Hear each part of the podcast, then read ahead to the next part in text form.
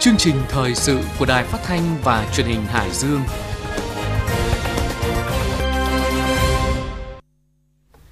Bây giờ là 17 giờ, mời quý vị và các bạn nghe chương trình thời sự của Đài Phát thanh Truyền hình Hải Dương. Chương trình được phát trên sóng FM tần số 104,5 MHz, trực tuyến trên trang thông tin điện tử hải dương tv.vn.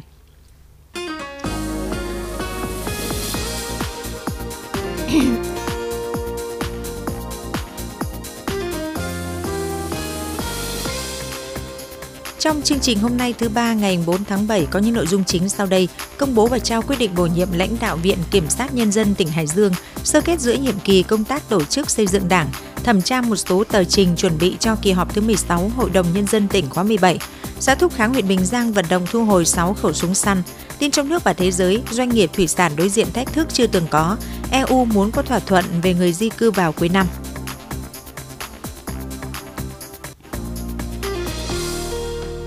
Bây giờ là nội dung chi tiết.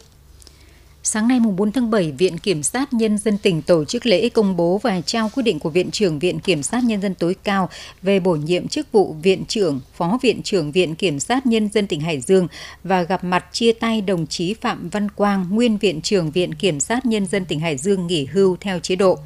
Dự và trao quyết định có các ủy viên Trung ương Đảng, Viện Viện trưởng Viện Kiểm sát Nhân dân tối cao Lê Minh Trí, Bí thư tỉnh ủy Hải Dương Trần Đức Thắng. Phóng viên Ngọc Tiến đưa tin,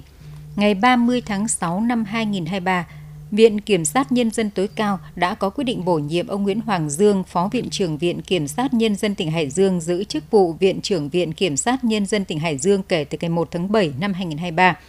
Quyết định biệt phái giữ chức vụ Phó Viện trưởng Viện Viện trưởng Viện Kiểm sát Nhân dân tỉnh Hải Dương đối với ông Bùi Việt Cường, Phó vụ trưởng vụ tổ chức cán bộ Viện Kiểm sát Nhân dân tối cao – Ban Thường vụ tỉnh ủy Hải Dương cũng quyết định bổ nhiệm ông Nguyễn Hoàng Dương, Viện trưởng Viện Kiểm sát Nhân dân tỉnh, giữ chức vụ Bí thư Ban Cán sự Đảng Viện Kiểm sát Nhân dân tỉnh nhiệm kỳ 2020-2025.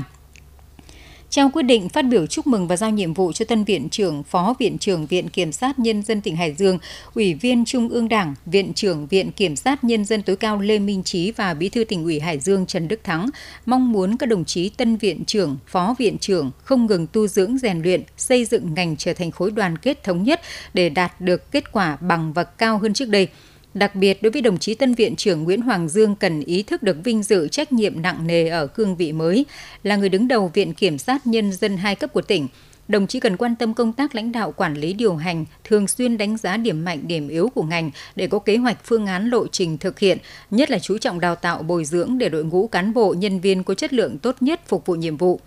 chủ động tích cực tham mưu tỉnh ủy, ủy ban nhân dân tỉnh Hải Dương thực hiện các nhiệm vụ chính trị tại địa bàn hiệu quả nhất – không ngừng nâng cao kỷ luật kỷ cương trong toàn ngành, tăng cường công tác phối hợp với các cấp các ngành, nhất là với các cơ quan tư pháp của địa phương trong thực thi nhiệm vụ. Các đồng chí Lê Minh Trí, Viện trưởng Viện Kiểm sát Nhân dân tối cao và đồng chí Trần Đức Thắng, Bí thư tỉnh ủy Hải Dương cũng ghi nhận đánh giá cao những kết quả thành tích của đồng chí Phạm Văn Quang, nguyên Viện trưởng Viện Kiểm sát Nhân dân tỉnh, cũng như của ngành đạt được thời gian qua, có phần quan trọng ổn định tình hình an ninh trật tự an toàn xã hội, thúc đẩy phát triển kinh tế xã hội trên địa bàn. Phát biểu tại buổi lễ, đồng chí Tân Viện trưởng Viện Kiểm sát Nhân dân tỉnh Hải Dương hứa sẽ không ngừng tu dưỡng phấn đấu để xây dựng ngành kiểm sát ngày một phát triển, đồng thời mong muốn tiếp tục nhận được sự quan tâm ủng hộ của các cấp các ngành để hoàn thành tốt nhiệm vụ được giao.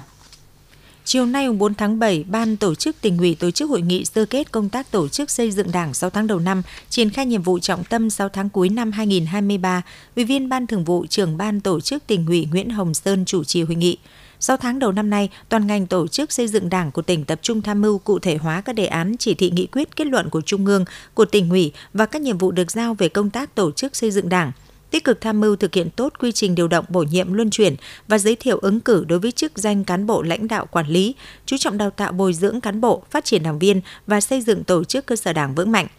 Nêu bật những kết quả đã đạt được, chỉ rõ một số hạn chế cần tập trung khắc phục, trưởng ban tổ chức tỉnh ủy Nguyễn Hồng Sơn nhấn mạnh 16 nhiệm vụ trọng tâm công tác tổ chức xây dựng Đảng trong 6 tháng cuối năm 2023, trong đó tiếp tục tham mưu triển khai thực hiện đề án số 02 của Ban Thường vụ tỉnh ủy về xây dựng đội ngũ cán bộ lãnh đạo quản lý các cấp, nhất là người đứng đầu có đủ phẩm chất năng lực uy tín, đáp ứng yêu cầu phát triển giai đoạn 2021-2030 tham mưu tổ chức lấy phiếu tín nhiệm đối với cán bộ giữ chức danh chức vụ lãnh đạo quản lý, ra soát bổ sung quy hoạch cán bộ, tập trung tham mưu ban hành đề án thí điểm thi tuyển cán bộ lãnh đạo quản lý cấp sở cấp phòng, đẩy mạnh công tác kết nạp đảng viên, đảm bảo cả về số lượng và chất lượng. Sáng 4 tháng 7, Ban Kinh tế Ngân sách Hội đồng Nhân dân tỉnh làm việc với Sở Tài nguyên Môi trường về việc thực hiện nhiệm vụ kế hoạch kinh tế xã hội, kế hoạch sử dụng đất 6 tháng đầu năm và việc sửa đổi bổ sung bằng giá đất giai đoạn 2020-2024 trên địa bàn tỉnh. Đồng thời, Ban Kinh tế Ngân sách Hội đồng Nhân dân tỉnh làm việc với Sở Xây dựng về nội dung báo cáo chủ trương và nhiệm vụ quy hoạch phân khu xây dựng khu công nghiệp Đại An mở rộng, làm việc với Sở Nông nghiệp Phát triển Nông thôn về đề nghị Hội đồng Nhân dân tỉnh ban hành nghị quyết quy định về quy tắc tiêu chí định mức phân bổ vốn ngân sách địa phương thực hiện chương trình mục tiêu quốc gia nông thôn mới giai đoạn 2021-2025 trên địa bàn tỉnh Hải Dương để chuẩn bị cho kỳ họp thứ 16 Hội đồng Nhân dân tỉnh khóa 17, nhiệm kỳ 2021-2026.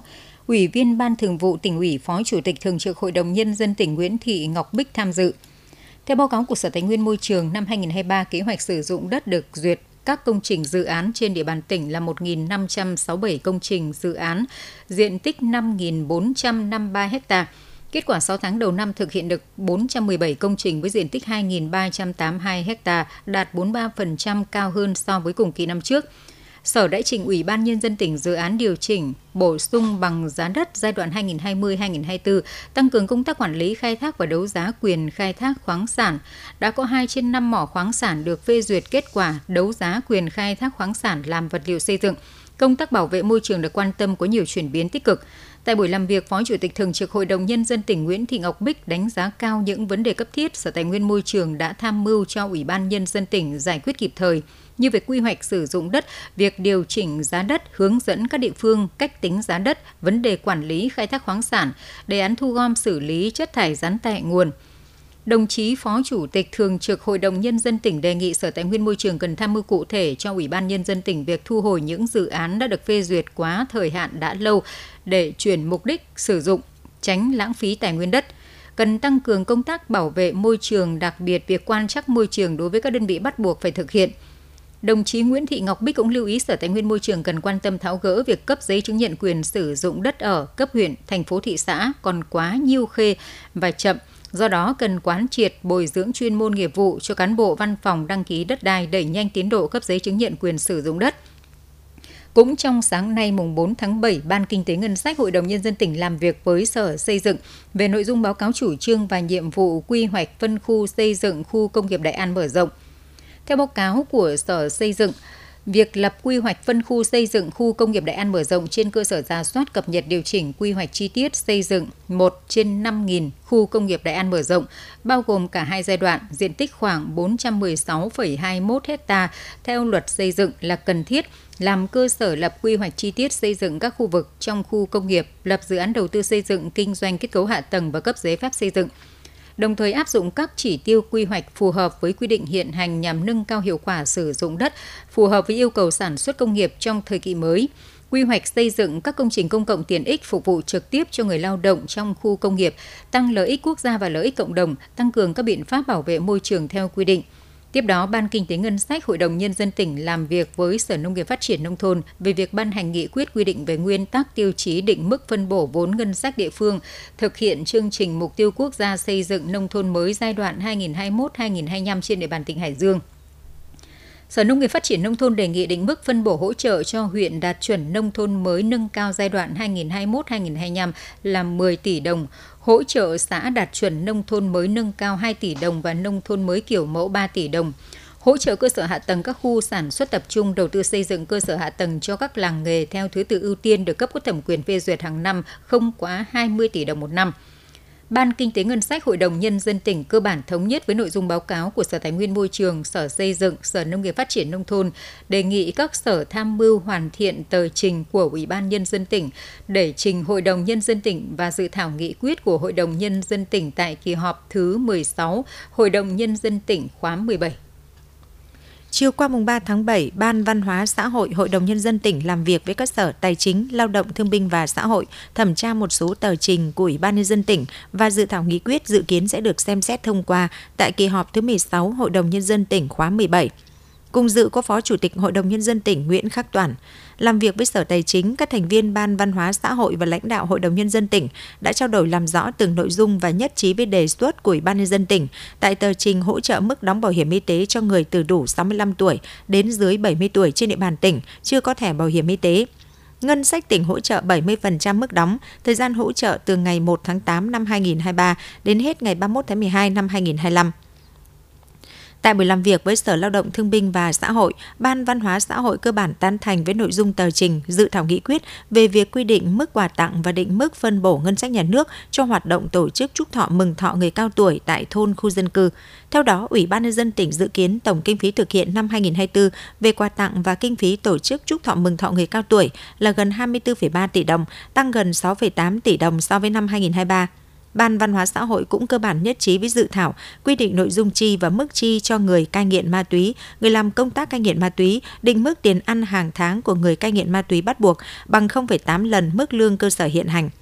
Nhấn mạnh đây là các nội dung quan trọng sẽ được Hội đồng Nhân dân tỉnh quyết định góp phần thực hiện tốt các chính sách an sinh xã hội. Phó Chủ tịch Hội đồng Nhân dân tỉnh Nguyễn Khắc toàn đề nghị các cơ quan tham mưu khẩn trương tiếp thu chỉnh sửa hoàn thiện các tờ trình, dự thảo nghị quyết trước khi trình tại kỳ họp thứ 16 Hội đồng Nhân dân tỉnh khóa 17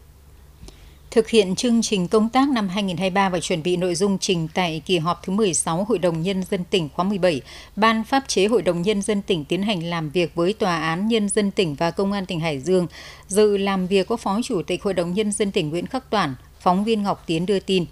Trong 6 tháng đầu năm 2023, Tòa án hai cấp tỉnh Hải Dương đã thụ lý giải quyết tổng số hơn 3.000 vụ việc đạt tỷ lệ gần 70%. Chất lượng giải quyết các loại vụ án được giữ vững, không xét xử oan người, không phạm tội, không bỏ lọt tội phạm, đảm bảo quyền lợi của người tham gia tố tụng. Tỷ lệ các bản án quyết định bị hủy, án bị sửa đều thấp hơn mức quy định của Tòa án Nhân dân tối cao. Tòa án hai cấp đã phối hợp chặt chẽ với các cơ quan tiến hành tố tụng trong hoạt động điều tra truy tố xét xử để xử lý nghiêm minh, kịp thời các vụ án trọng điểm, án đặc biệt nghiêm trọng và án phức tạp dư luận xã hội quan tâm. Kết quả trên đã góp phần đảm bảo giữ vững an ninh chính trị, trật tự an toàn xã hội và tạo môi trường thuận lợi cho phát triển kinh tế xã hội của địa phương. Theo báo cáo của Công an tỉnh Hải Dương, tình hình tội phạm tham nhũng chức vụ vẫn xảy ra tiềm ẩn ở hầu hết các lĩnh vực với phương thức thủ đoạn ngày càng tinh vi.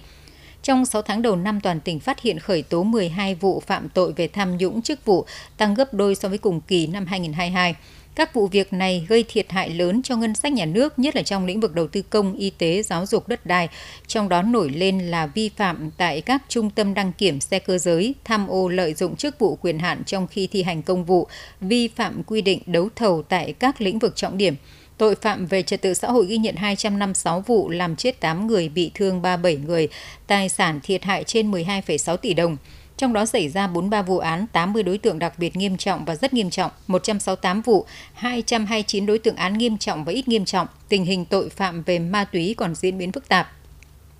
Phát biểu kết luận tại cuộc làm việc, Phó Chủ tịch Hội đồng Nhân dân tỉnh Nguyễn Khắc Toàn ghi nhận sự nỗ lực cố gắng cao của hai ngành tòa án, ngành công an trong hoạt động xét xử và đấu tranh phòng chống tội phạm. Hoạt động của hai ngành đã góp phần quan trọng đảm bảo giữ vững an ninh trật tự xã hội trên địa bàn tỉnh. Để đảm bảo các nội dung của kỳ họp Hội đồng Nhân dân tỉnh tới đây, Tòa án Nhân dân tỉnh và Công an tỉnh cần quan tâm tiếp thu các ý kiến tham gia của các thành viên Ban pháp chế Hội đồng Nhân dân tỉnh để hoàn thiện báo cáo theo yêu cầu của kỳ họp – trong đó tập trung đánh giá hiệu quả hoạt động của tòa án hai cấp, hiệu quả công tác công an đối với công tác đảm bảo ổn định tình hình an ninh chính trị, trật tự an toàn xã hội. Việc đánh giá các mặt hoạt động cần đúng chúng và sát với tình hình thực tế, qua đó làm cơ sở để Hội đồng Nhân dân ban hành các nghị quyết chỉ đạo.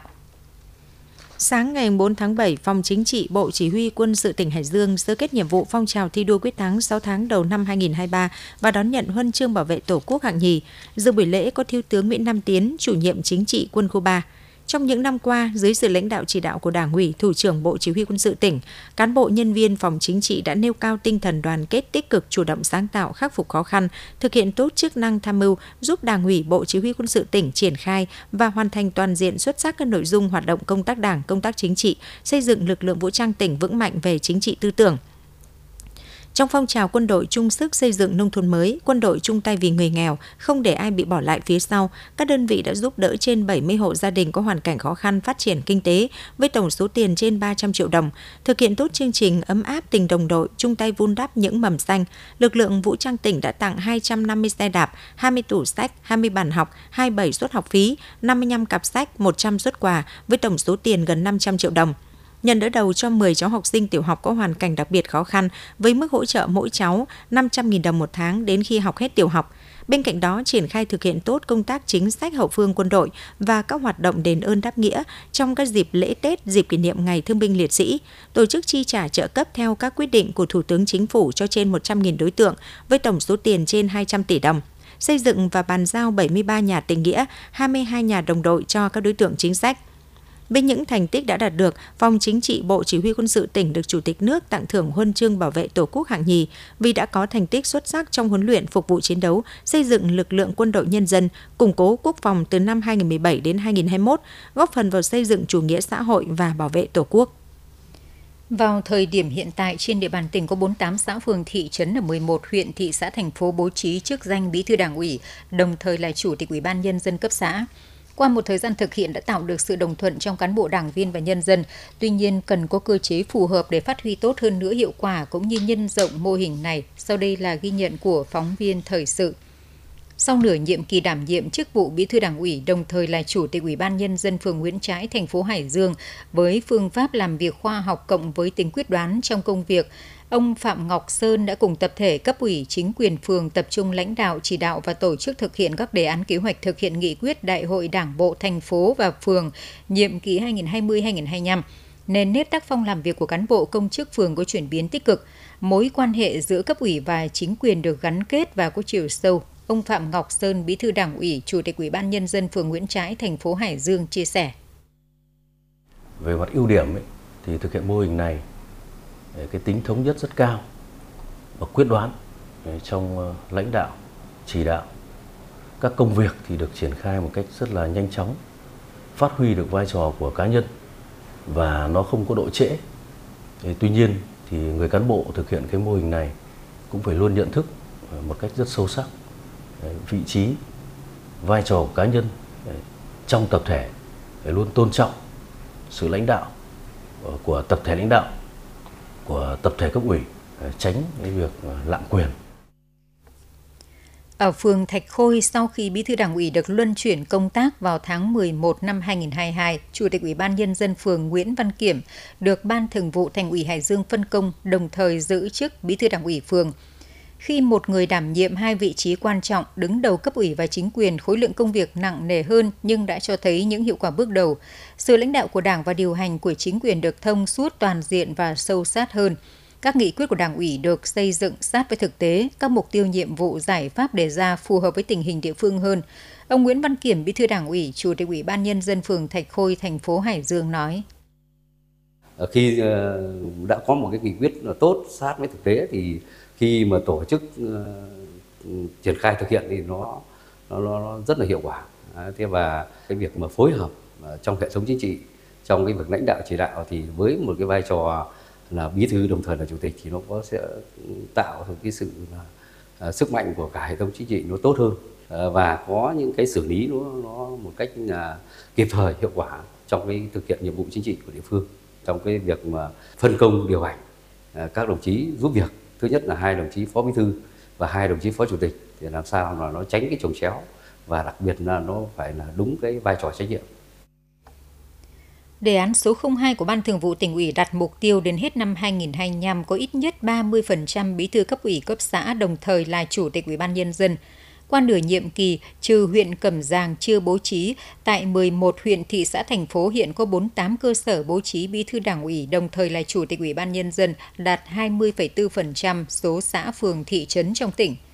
khi bí thư đảng ủy đồng thời là chủ tịch ủy ban nhân dân cấp xã không chỉ giúp tinh gọn bộ máy mà còn góp phần quan trọng tạo thống nhất giữa chủ trương nghị quyết của cấp ủy với việc triển khai tổ chức thực hiện của ủy ban nhân dân. Tuy nhiên, hiện nhiều địa phương đang gặp khó khăn trong lựa chọn cán bộ đủ điều kiện để thực hiện mô hình. Vấn đề đặt ra là cần có cơ chế rõ ràng, phù hợp để khuyến khích nhân rộng mô hình, đồng thời tiếp tục quan tâm đào tạo, bồi dưỡng cán bộ đáp ứng các tiêu chuẩn để sắp xếp bố trí bí thư cấp ủy, đồng thời là chủ tịch Ủy ban Nhân dân.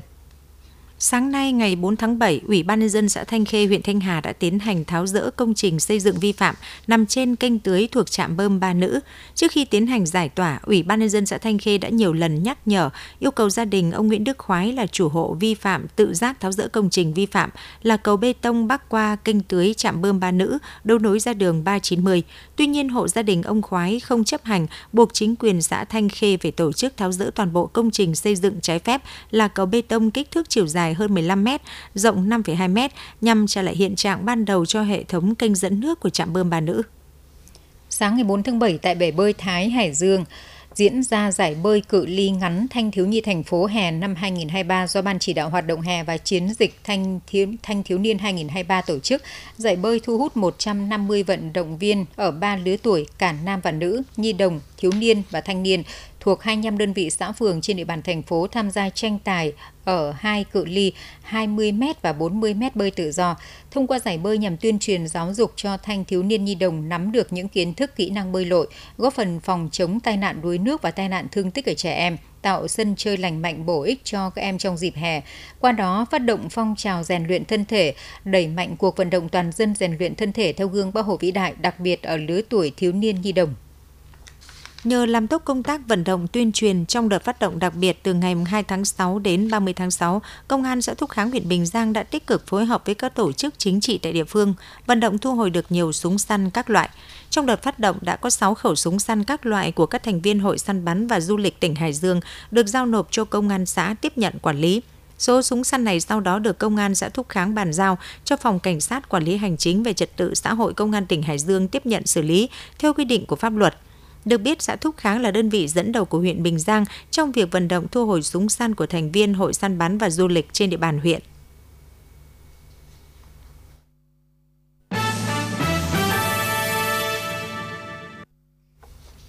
Tin trong nước, tại hội nghị trực tuyến chính phủ với địa phương và phiên họp chính phủ thường kỳ tháng 6 năm 2023, Bộ Kế hoạch và Đầu tư đưa ra hai kịch bản tăng trưởng quý 3 và cả năm 2023 cho thấy nhiệm vụ 6 tháng cuối năm là hết sức nặng nề với mức tăng trưởng từ 8% trở lên. Lãnh đạo các bộ ngành địa phương cho rằng tháng 6 và 6 tháng đầu năm trước các khó khăn thách thức, Chính phủ, Thủ tướng Chính phủ đã ban hành nhiều giải pháp, chính sách, chỉ đạo, điều hành quyết liệt kịp thời hiệu quả toàn diện trên tất cả lĩnh vực, củng cố thêm niềm tin của người dân, doanh nghiệp, nhà đầu tư trong đó điều hành chủ động linh hoạt thích ứng với tình hình mới của thế giới và trong nước, tập trung thúc đẩy tăng trưởng kinh tế, nhất là tháo gỡ các khó khăn vướng mắc của doanh nghiệp, dự án đầu tư, thị trường bất động sản, bảo đảm an ninh chính trị, trật tự an toàn xã hội, an ninh năng lượng, đẩy mạnh ngoại giao, nhất là ngoại giao kinh tế. Do đó, mặc dù còn gặp nhiều khó khăn nhất là tác động của tình hình thế giới, nhưng tình hình kinh tế xã hội đã dần chuyển biến tích cực, nhiều chỉ tiêu, chỉ số quan trọng đã có bước tăng trưởng, tuy còn thấp nhưng đã cho thấy xu hướng tháng sau cao hơn tháng trước, quý 2 cao hơn quý 1, góp phần cải thiện kết quả chung của cả 6 tháng đầu năm, tạo đà cho các tháng tiếp theo. Tại hội nghị, căn cứ nhiệm vụ mục tiêu tăng trưởng kinh tế đã được Quốc hội giao trên cơ sở kết quả quý 2 và 6 tháng đầu năm. Dự báo bối cảnh tình hình các tháng cuối năm, Bộ Kế hoạch và Đầu tư đưa ra hai kịch bản tăng trưởng quý 3 và cả năm 2023. Kịch bản 1 tăng trưởng cả năm dự kiến đạt 6% thì tăng trưởng quý 3 phải đạt 6,8%, quý 4 đạt 9%. Tính chung 6 tháng cuối năm tăng trưởng phải đạt 8%. Kịch bản 2, mức tăng trưởng cả năm dự kiến đạt 6,5% thì tăng trưởng quý 3 đạt 7,4%, quý 4 đạt 10,3%. Tính chung 6 tháng cuối năm tăng trưởng phải đạt 8,9%.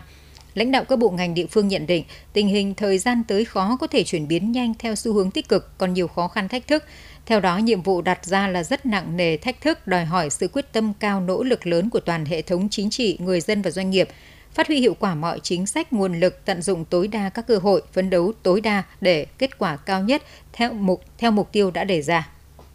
Đơn hàng xuất khẩu giảm 20 đến 50% trong khi chi phí sản xuất tăng cao. Điều này khiến các doanh nghiệp thủy sản đang phải đối diện với khó khăn thách thức chưa từng có. Theo Bộ Nông nghiệp và Phát triển nông thôn, xuất khẩu thủy sản 6 tháng đầu năm đạt 4,13 tỷ đô la Mỹ, giảm hơn 27% so với cùng kỳ năm 2022. Trước thách thức không ít doanh nghiệp phải cắt giảm hàng ngàn lao động, sản xuất cầm chừng, giá xuất khẩu giảm mạnh, chi phí sản xuất tăng cao. Theo một số doanh nghiệp, tình trạng dư nợ ngân hàng quá hạn buộc các doanh nghiệp giảm giá bán có lúc giảm xuống còn một nửa. Đáng lo ngại, càng giảm giá, đối tác càng chậm đặt hàng, thậm chí ngưng mua, hệ lụy khó khăn càng lớn. Để có tiền thu mua nguyên liệu tích trữ, Hiệp hội Thủy sản Việt Nam và SEPA đã đề xuất chính phủ, Bộ Tài chính và Ngân hàng Nhà nước quan tâm xem xét điều chỉnh lãi suất vay đô la Mỹ xuống dưới 4%. Lãi suất vay tiền đồng là dưới 7%, đồng thời cho các doanh nghiệp thủy sản được giãn nợ 4 đến 6 tháng đối với các khoản vay đến hạn phải trả. Đặc biệt, VASEP cho rằng gói tín dụng 10.000 tỷ đồng cần được tung ra ngay để kích cầu hỗ trợ cho doanh nghiệp thủy sản thu mua nguyên liệu cho nông dân. Khủng hoảng kinh tế chính là nguyên nhân khiến nhu cầu thủy sản sụt giảm. Để vượt qua giai đoạn khó khăn này, doanh nghiệp thủy sản cần phải đảm bảo nguồn tài chính, từ đó giúp duy trì sản xuất ổn định, sẵn sàng được nguồn nguyên liệu để đáp ứng khi nhu cầu tiêu thụ phục hồi. Cục Đăng kiểm Việt Nam đề xuất giá dịch vụ kiểm định mới sẽ tăng từ 26 đến 28% so với mức giá hiện hành nhằm đảm bảo chi phí hoạt động và nhân công tại các trung tâm đăng kiểm. Căn cứ hướng dẫn của Bộ Tài chính quy định phương pháp định giá chung đối với hàng hóa dịch vụ, Cục Đăng kiểm đề xuất điều chỉnh hai yếu tố chi phí cơ bản gồm chi phí lương và các khoản có tính chất lương đề nghị điều chỉnh tăng 70% căn cứ theo mức tăng tiền lương cơ sở từ năm 2013 đến nay. Chi phí dịch vụ mua ngoài đề nghị điều chỉnh tăng 20% do yếu tố tăng chỉ số giá tiêu dùng từ năm 2013 đến nay. Cục đăng kiểm nhìn nhận nhà nước không nên cố định một mức giá dịch vụ kiểm định xe cơ giới cho nhiều loại hình đơn vị cung cấp dịch vụ kiểm định xe cơ giới trên toàn quốc, bởi dịch vụ kiểm định xe cơ giới không thuộc danh mục hàng hóa dịch vụ thiết yếu, không phải hàng hóa dịch vụ thuộc lĩnh vực độc quyền nhà nước sản xuất kinh doanh, nên theo nguyên tắc kinh tế thị trường.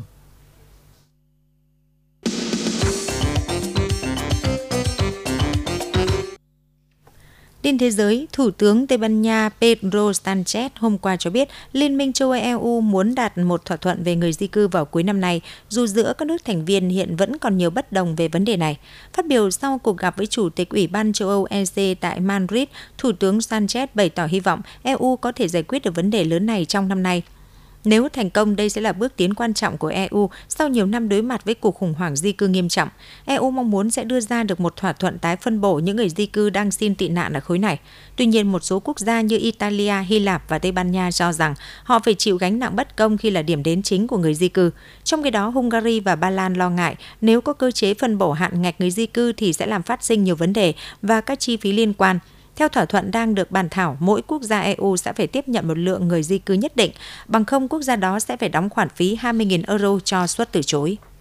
Trong khi đó, phát biểu ngày hôm qua trong cuộc tiếp Ngoại trưởng Jordani Ayman Safadi đang ở thăm Syria, Tổng thống Bashar al-Assad khẳng định việc đón nhận người Syria tị nạn ở Jordani trở về là một trong những ưu tiên hàng đầu của chính phủ hiện nay. Tổng thống Assad lưu ý rằng người việc hồi hương người tị nạn Syria từ Jordani hoàn toàn là vấn đề nhân đạo và không nên bị chính trị hóa dưới bất kỳ hình, hình thức nào. Theo ông, việc hỗ trợ quá trình hồi hương này là rất cần thiết để người dân sớm ổn định lại cuộc sống bình thường sau khi trở về nước. Về phần mình, Ngoại trưởng Safadi cũng đã nhấn mạnh đến những nỗ lực của Jordani trong việc hỗ trợ và hồi hương người tị nạn Syria, trong đó có đề xuất mới đây về việc cùng phối hợp hành động với nhóm liên lạc của Liên đoàn Ả Rập và Liên Hợp Quốc. Theo thống kê, hiện có khoảng 1,3 triệu người Syria đang tị nạn tại Jordani. Ngoài vấn đề người tị nạn, hai bên cũng đã thảo luận về cuộc chiến chống buôn lậu ma túy xuyên biên giới chung. Giá dầu mỏ thế giới ngày 3 tháng 7 đã đảo chiều sang màu đỏ, bất chấp việc một số nhà sản xuất dầu chủ chốt của thế giới như Ả Rập Xê Út và Nga tiếp tục cắt giảm sản lượng để đẩy giá lên cao hơn. Giá dầu Brent và giá dầu thô ngọt nhẹ WTI của Mỹ lúc đầu tăng sau khi Ả Rập Xê Út gia hạn cắt giảm sản lượng tự nguyện 1 triệu thùng một ngày, trong khi Nga cũng thông báo giảm xuất khẩu 500.000 thùng một ngày. Tuy nhiên, vào cuối phiên giao dịch, giá dầu đã đảo chiều, giảm gần 1% khi có các báo cáo cho thấy hoạt động sản xuất tại các nhà máy trên toàn cầu sụt giảm. Theo đó, giá dầu Brent giao tháng 9 chỉ còn được giao dịch ở 74,65 đô la Mỹ một thùng sau khi giảm 76 sen. còn dầu WTI giao tháng 8 cũng giảm 85 sen xuống 69,79 đô la Mỹ một thùng. Các nỗ lực cân bằng thị trường dầu gần đây bằng việc thắt chặt nguồn cung của tổ chức các nước xuất khẩu dầu mỏ và các nước đối tác OPEC cộng đã không thể bù đắp được nỗi lo hoạt động kinh tế suy yếu ở các nền kinh tế lớn. Chỉ số sản xuất PMI tại Mỹ trong tháng 6 giảm xuống còn 46 từ mức 46,9 trong tháng 5, cho thấy hoạt động kinh tế đang suy yếu. Tương tự PMI của Trung Quốc trong tháng 6 cũng giảm xuống mức 50,5 từ mức 50,9 trong tháng 5. Kết quả là giá dầu tiếp tục giảm dù nguồn cung co hẹp, cho dù đã có thêm quyết định cắt giảm bổ sung tự nguyện của Ả Rập Xê Út và Nga.